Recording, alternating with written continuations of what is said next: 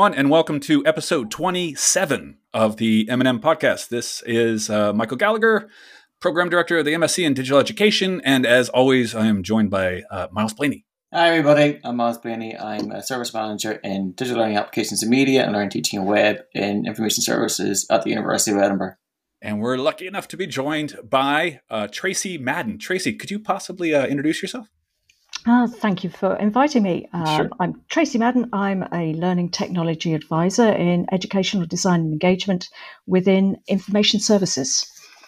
Excellent. Thanks so much, Tracey, for joining us today and this this wonderful thing. Talking today about uh, uh, accessibility and learning technology. And I think uh, real quickly again, since our hi- coming back from our hiatus, we've been looking at some different thematic kind of approaches to the podcast. And Tracey fits alongside like several of those themes. To be perfectly honest, accessibility clearly being one of those. So over to you, Myles. Yeah, so I think um, the topic of accessibility, um, we should be talking. Well, we're talking. It's, it's such a wide-ranging topic, and um, so we're talking primarily about accessibility of digital learning technology in the podcast. Um, however, accessibility covers everything from uh, accessing your physical workspace um, to the technology used to, to manage your to annual leave. And I think during this this conversation, we will just um, uh, talk about the digital and the physical as well. Um, but from the accessibility overview, um, what we're talking about on, what defining accessibility, which is massive. Um, but I've got a wee description here that I shared with everybody, and I'm just going to talk about that. So, accessibility means that people can do what they need to do in a similar amount of time and effort as someone that does not have a disability. It means that people are empowered and can be independent and will not be frustrated by something that is poorly designed or implemented. So, um, and as in our rules, we all touch accessibility um, in different points uh, through teaching and through support. So, but firstly, do we all agree with that kind of um, definition? Is there anything else that we all want to add? And I think I know Tracey's here, but as I say, this conversation is is probably really useful for us all to be involved. Does everybody Yeah. agree with that then? After you, Tracey. I don't. I, I can jump in if you want, but Okay, I mean, I don't fundamentally disagree with it, and I know lots of people will have and need their own definition of accessibility. It's one of those words that is very much about your context, and I always say I'm a generalist. I'm not an accessibility expert, even though I've been involved with accessibility one way or another for a very long time. I feel I'm just somebody who is trying to be more accessible um, and help other people to be more accessible. But then I need to define that word. So they think there's much in this definition that I really like. Mm. Um, the the idea of time and effort uh, not being extra. But however, there's one or two things maybe it's worth pointing out. I see the word need there. Uh, it says need, but Mhm. are we only concerned with what people need? Who defines what people need? What about what people want? It can end up as quite a utilitarian um, definition that you get what you need, but no more. And it's not thinking about the, the fuller things that people need access to. Yeah. Uh, so, yes, I think it's obviously needs come first, but I'd like to think about who defines needs because somebody will define how accessible something is. And does that person know what are needs? And uh, do, as I say, do they make a decision about, well, you don't need this, so it's less important if you can't get access to it? And it's even and, and, and see there we're talking about needs and wants. It's even um, how do people know what people do need or want? You know, as well as, as I think of you know from the digital technology perspective on people that create content or or build um, software. You know, it, they're building it from their perspective, and it's a visibility to understand accessibility requirements or, or people's needs and and like you say is, are we just creating software that just m- meets this bare minimum kind of tick box. And is there an I- ongoing conversation with those audiences I think this is very important from the side of um, design and who is in the design team. Mm, And we know typically it's going to be certain types of people, mm, and certain types of people won't be at the table. and I don't believe I, I'm going to exercise charity and believe people have other people's interests in mind. But if you only have your own life experience, mm. so if your design team is able, above average education, etc., etc., it's not surprising that they'll come out with something that addresses the needs of the people that they know and understand and themselves. We need to get a much more diverse design team that really understand what needs and wants are, who understand who users are. But mm-hmm. too often we have one user group designing for really quite an unknown user group and then really surprised that it only addresses the needs of certain people. It's do you know what I can so this this is for me my my my father's registered blind and it's um and I've been dealing with a an issue with his bank because they've released a software update for how they deal with um, his accounts, and you have to do it via online banking only. Uh, so my dad is registered blind and he's dyslexic, so he can't use the technology.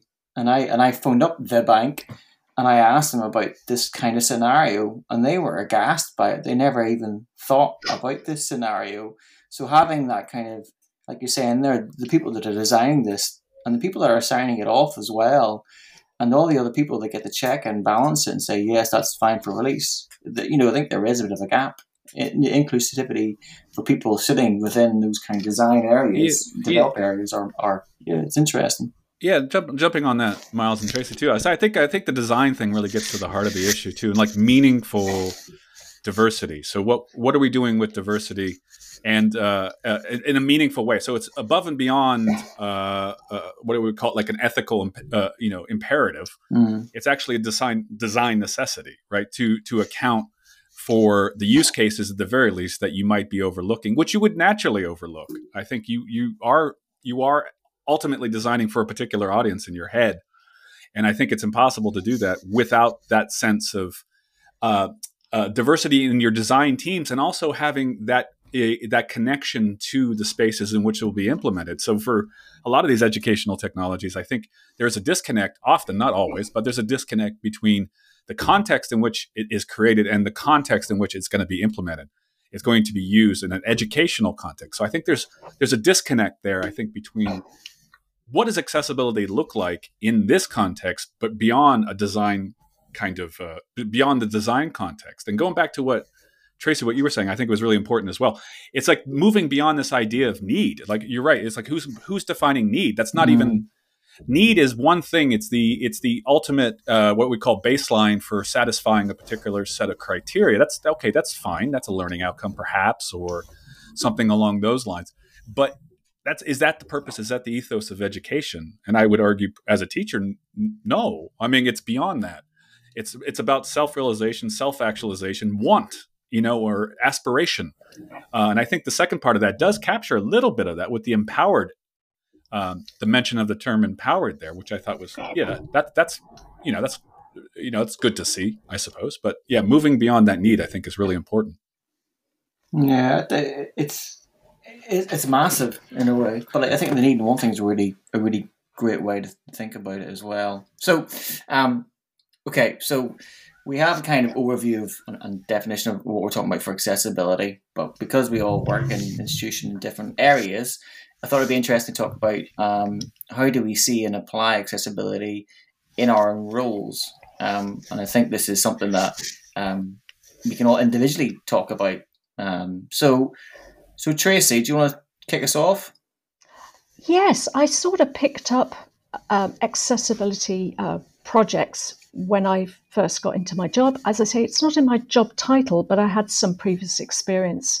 And although, as I was told, it's always a shared responsibility, sometimes you have to kick things off.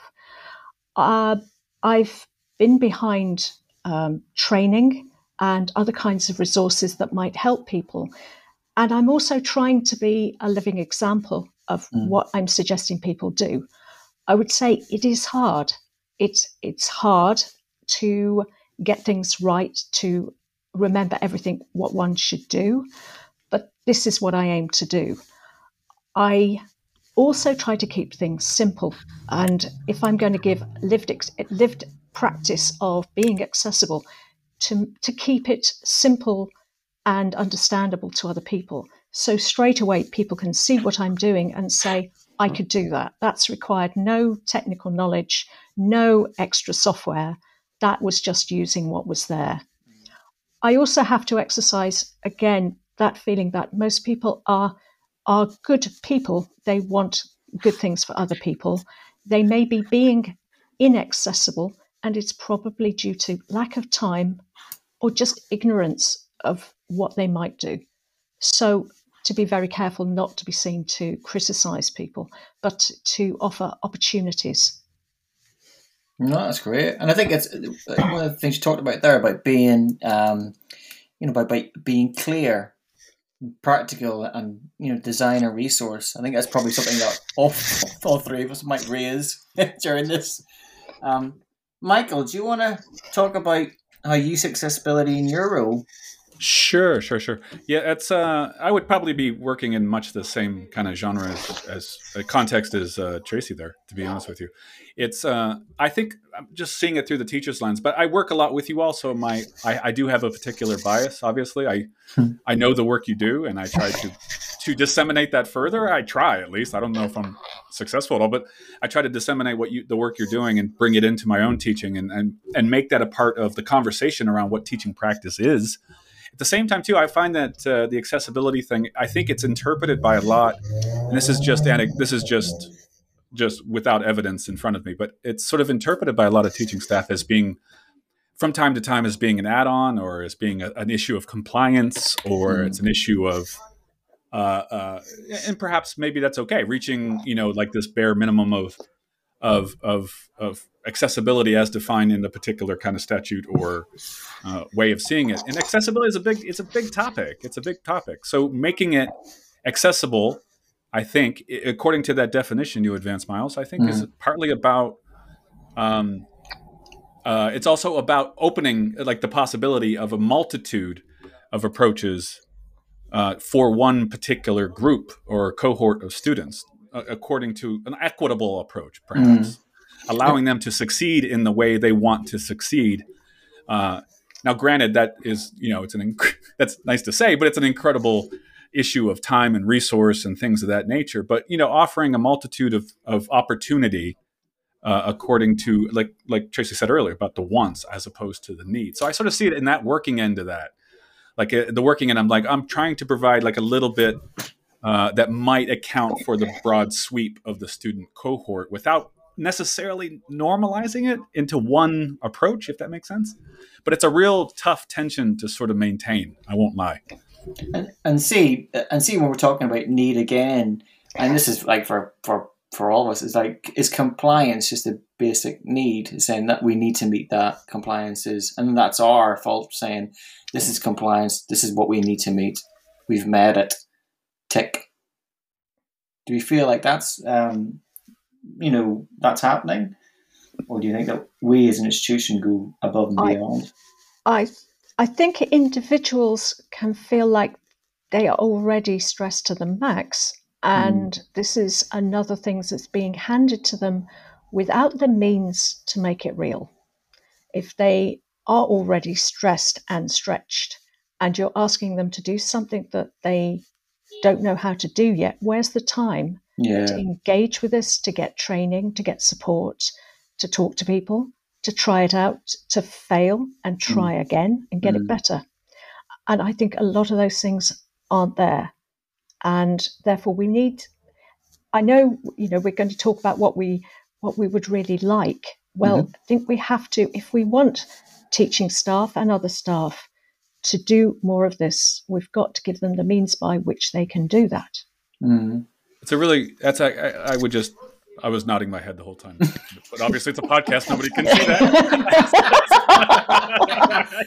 so, uh, so yeah, I, I, would actually just reiterate everything Tracey's saying. There's like I think we do a, a pretty good job uh, on on in some parts of this of this accessibility issue at the university.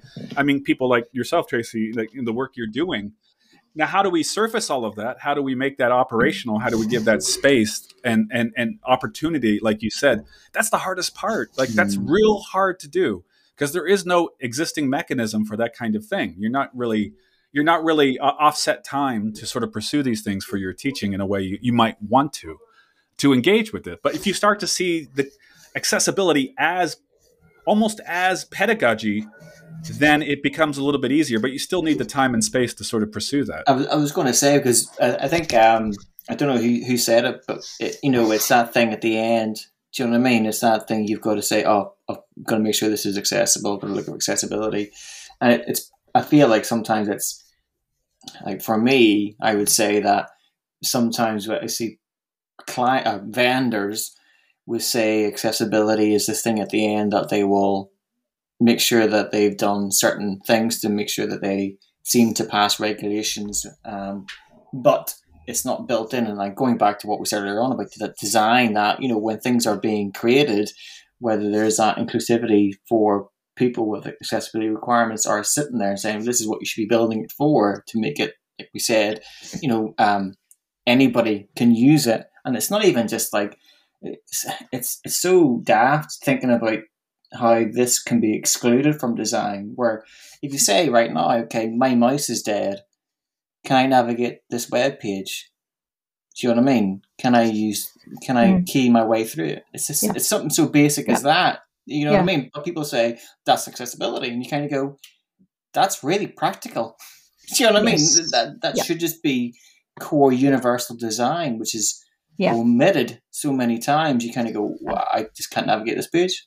Yeah, which is you've you've named it universal design, which is why I hang my work on that as much as anything because I think it gives you a framework to try and understand designing for people. Mm. And I think that was um, not rocket science to say, let's stop designing for able bodied people and then mm. make a version for disabled people. Let's start just designing for people because there is no there's no dichotomy um, we have good days and bad days. And some days when, as you say, you don't have your mouse or your mouse dies. Mm. How are you going to cope? And this idea that, that we're two groups and we can, and people who are quote unquote disabled, which I, I would, I don't like the medical model of disability anyway, mm. that the disability is in the person. I don't mm. think that's the case. Is it suggests that everybody in that camp can be served by one offering, um, which is a really appalling way of thinking about people. So, yes, I think we need to think about universal design, of thinking design for people. People are various. One of the principles of universal design is allowing for error because people make errors and they forget to bring their mouse or they click the wrong button. This is incredibly human. And yet, this is something about design that I seem seems to be missed out all the time. Design that seems to think we're all perfectly functioning and get things right first time or second time, uh, and that seems it's not even disregarding um, a user group like people with dyslexia. Mm. It seems to have forgotten what human beings are like. Yeah, yeah, I think that's, that's, I think that's spot on. That's a really good point. You know, and that universal des- design, how it lines up, Tracey, the idea of error, how it lines up with the messiness of the education of of of the system of education that we're sort of pursuing, rather than this kind of we can iron out all the quote unquote inefficiencies and all the inconsistencies in the educational process, rather than keep it inherently a messy kind of I don't know a, a messy sort of context where that error produces good educational dividends at the end of it. I think that's a that's a really that's a really important point I think to have. And I think just going back a wee bit to the idea of what we're talking about a checklist and how we sort of associate that you know uh, uh, check check uh, t- you know ticking uh, ticking the checkbox exercise as being inherently a negative. I will say from like from a teaching perspective, oh please give me a checklist. Like like please give me a checklist and I'll I'll do that and then I'll want to go beyond it. You know you'll you'll try to reinvent what's on top of it uh, with you know with your own approaches. But at the very least you're like oh at the very least i've satisfied some some some basic basic yeah. requirements it, it's helpful it's reassuring yeah. i think for a teacher yeah one of my colleagues says that checklists are how planes get off the ground safely. yeah. Okay, yeah, you're right. yeah, right. But do, you know, Isn't come back to like what you said again about being clear and practical? A checklist is blooming practical. Do you know what I mean? And I think it's, um, but it's that it's is it not, Michael? In a way, you know, it's. I feel with the amount of digital, like even you think about the pivot the change that's happened, the adoption that's had to happen, the, the amount of training people had to get trained up and, and be confident using certain tools. And then you're like, well, for accessibility, I'm like I'm thinking purely of captions right now because I've been embedded in captions and in media content for a while. You know, if you're looking at um, captions and how we apply captions and, and the resource required potentially for academics to review captions as well is, do you know what I mean? There's there's a lot of there's potentially a lot of extra work that comes in to that, there, and it's a resource burden for academics. Yeah, it's it's an interesting one. The caption one is an interesting because it's sort of at the working end of a lot of this. Uh, a lot of this discussion, I think, and because it's on the surface of it seems like something rather innocuous, innocuous but in, in, actuality, it's very contentious. There's a lot going on there, not only with the technology and the and the accessibility, hmm. but like you said, Myles, like the workload and and and it's almost at what point does that become a law of diminishing returns and and in terms of you know correcting each and everything that might be in a transcript. So it's a it's it's tough. That's that's a tough one. Yeah. Uh, to sort of uh, square in your own head, I think, as a teacher. So you had said, Myles, it was something like roughly like 92%, depending on depending on the voice involved. yeah, on... yeah, it's well, it depends on the on the tool that you're using. So yeah. it can vary. It can vary pretty badly to up to sure. the best I've seen is ninety six, but depends on you know, you know um, tons of things. Like uh, I think you we, we talked to them before we started recording about the environment that you're in. The, if the window's open, extra noise being picked up, accents. If you try and caption this podcast right now, I guarantee you, Michael, it loves you it will like Tracey. Well, it hates me because I it just yeah. doesn't. Well, not only know yeah. that Irish accents don't work on automated captioning tools.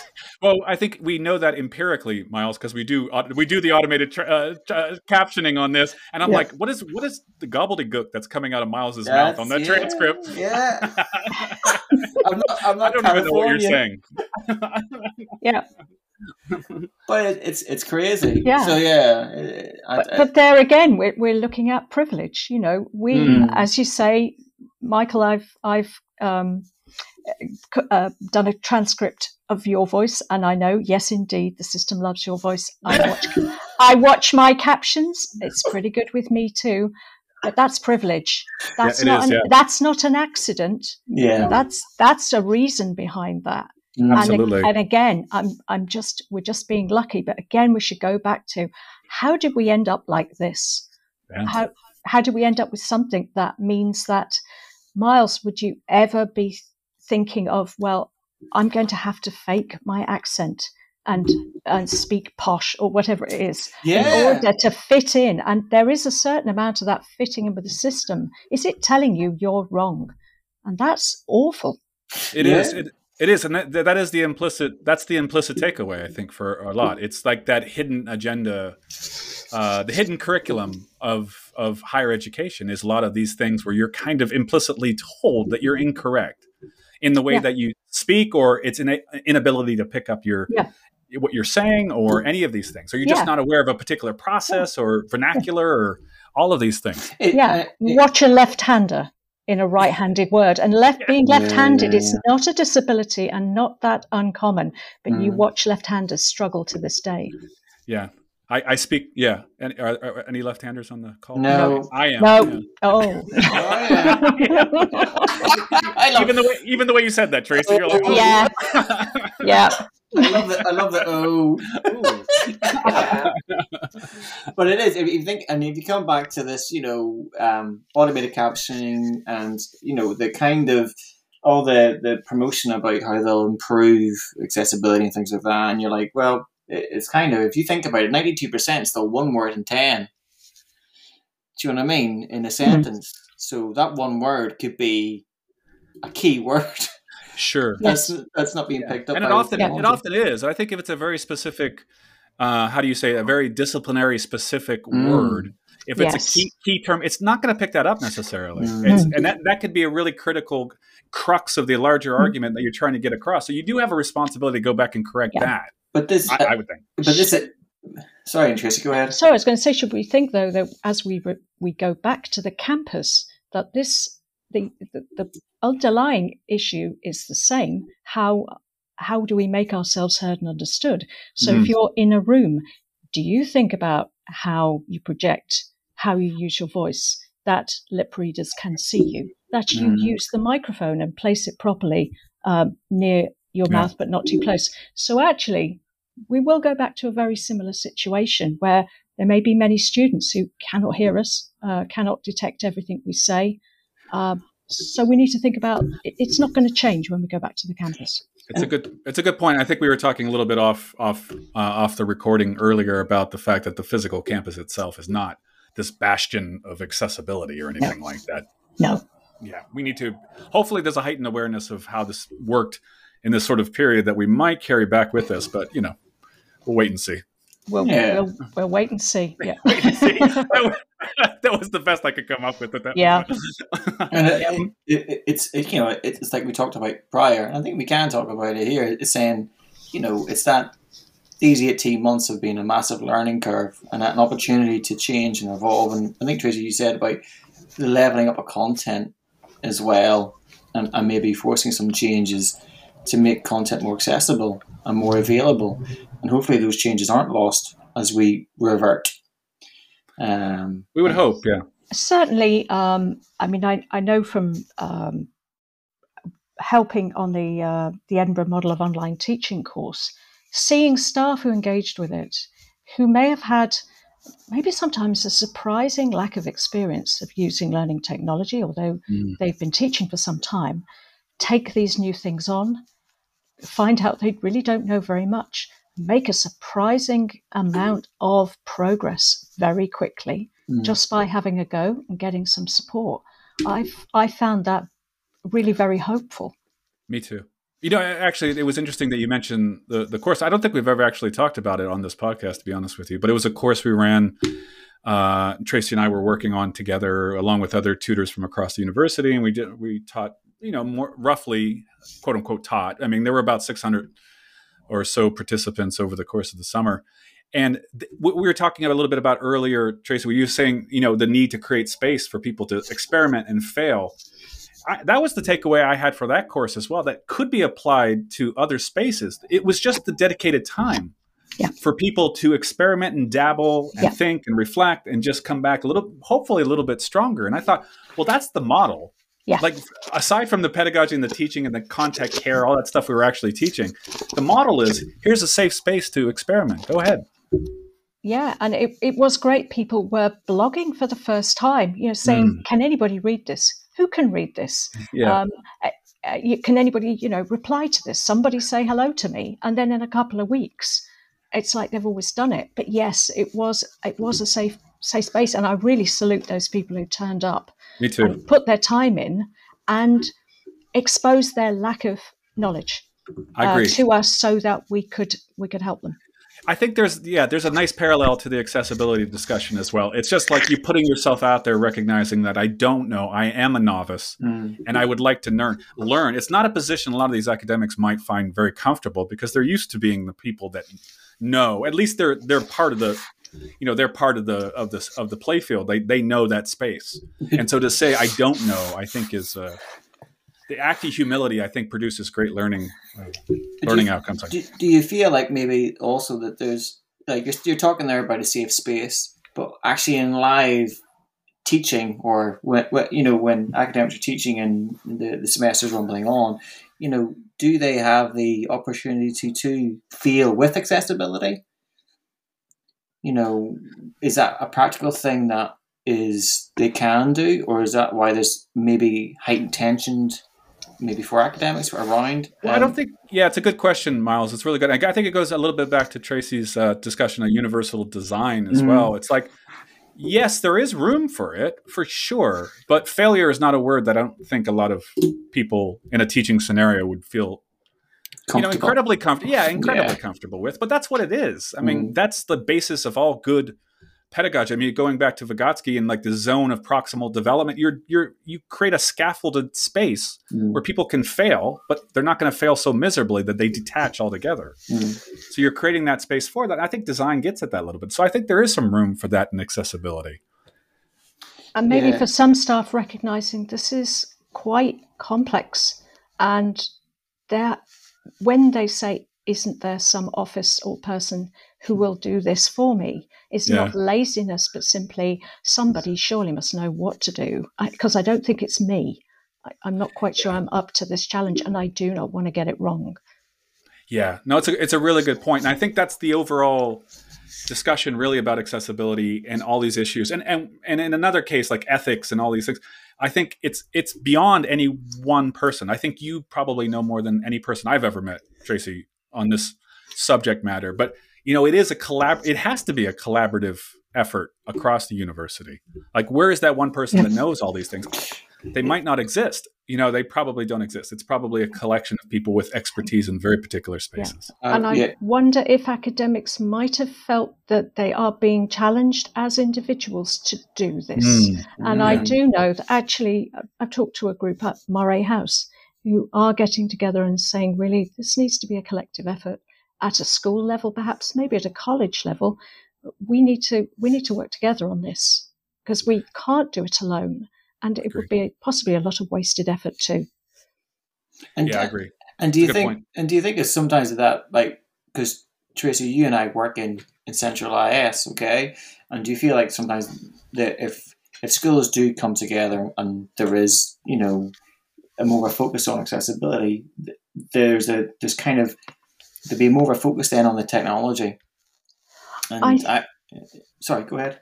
So I was going to say, I mean, it as I try to get across um, when I, I do an introduction to universal design, that technology could be terribly enabling.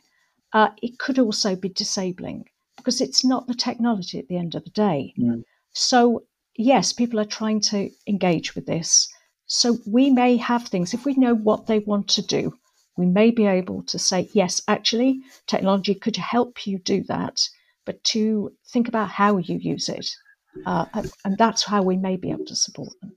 Interesting. Yeah. You know, I, I was going to ask you something similar. I think Tracey, what, does do you and, and Myles yourself as well, because you are both centrally located. Do you think this dynamic for you would change if you were attached to a particular school, or do you think your vantage point uh, in this central space is is a beneficial one? I mean, you, if you know what I mean, is is it too contextually specific to be embedded in the school kind of thing? Or do you see this as better to be in this central kind of space where you're able to apply you know these universal design kind of measures into a, like a broader conversation? For, for me i would say that um, because I, I, deal more with the compliance side okay. um, i'm looking at the technology side of it and, and maybe thinking ahead. Um, mm, I, yeah, okay. me having this kind of non-school based view gives me the overview because I can look at other institutions as well and see what they're doing and um, and try and think about what we should be doing in the next two or three years. So it's yeah, I, I think it's it's good because I for me personally, like I've said captioning already.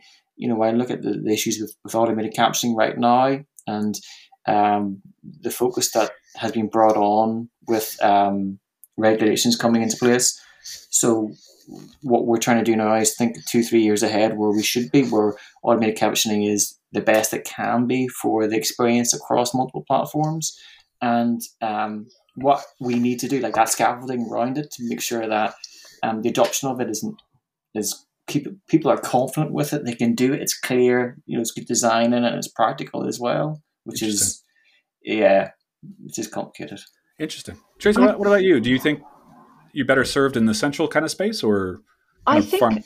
I think I've got to keep things incredibly general mm. for a very diverse university. Mm, and actually, I think there's a there's a point where you could take that generic advice, and you do need to think about well, what does that mean in our school? Because the teaching methods, um, the uh, type of uh, the size of uh, cohorts, the type of resources, um, all of this, whether you're in a lab or you're doing field work or you're working in a studio or you're mostly in the library, mm. uh, that's going to make a big impact on. So, what does accessibility mean to you? Uh, mm. Right down to how how does one normally be assessed in this subject? So, I think there is discipline specificity in this uh, mm. very much. I would not like uh, individual disciplines not to learn from one another. But yes, I do think individual disciplines do have a, a, a layer of um, interpretation. I think to put on this to say, okay, what of this can we take? What of this is useful to us? Mm. That's really interesting, uh, Myles. I'm kind of aware of the fact we're kind of approaching time here, and we haven't gotten to half our questions yet. I think I think I think we should ask the last question. Okay. So, and, and I think because you know the last question is what would your dream scenario for accessibility adoption yeah, university a, be? Yeah, what, what would you want from this, Tracey? In the... I think back to what I said about I'd, I'd like it there to be whatever it is, time, space to engage with this subject so people can not have to take it on in a crisis mode of, oh, apparently we've got to make this accessible. You know, mm. what can we do at the last minute? So they have proper design time and can think about it from the very start. If they're going to be using, say, video or audio as uh, in part of their teaching, to know that, well, of course, I would want to make it accessible. That's going to take time and money. So, mm. therefore, I need to figure that into my design time and my budget. So it just becomes not a problem at the end, but just part of the design and less, um, less of a problem. And I suppose the other thing I'd like is as to stop thinking of yeah, being different different groups and to think we're people and we change and some of us become disabled or have times when effectively we are disabled. So to stop thinking of ourselves in, in a particular group and start thinking of ourselves as the university. Yeah. Oh, well, that sounds like a good place to, to wrap it up. What do you think, Myles? Yeah, I think that's that's grand. I think that's perfect. That, I think that's brilliant. Thank you, Tracey. Thank yeah, you. thanks so much, Tracey, for for taking the time to come and speak with us. It was really appreciated. Thank you. And uh, Myles, should we sign off? Yeah, yeah, let's sign off. Yeah. All right, that's us at the end of uh, episode twenty-seven. Uh, again, this is Michael Gallagher saying goodbye. And this is Myles Blaney saying goodbye. And uh, thanks, Tracey. Thank you.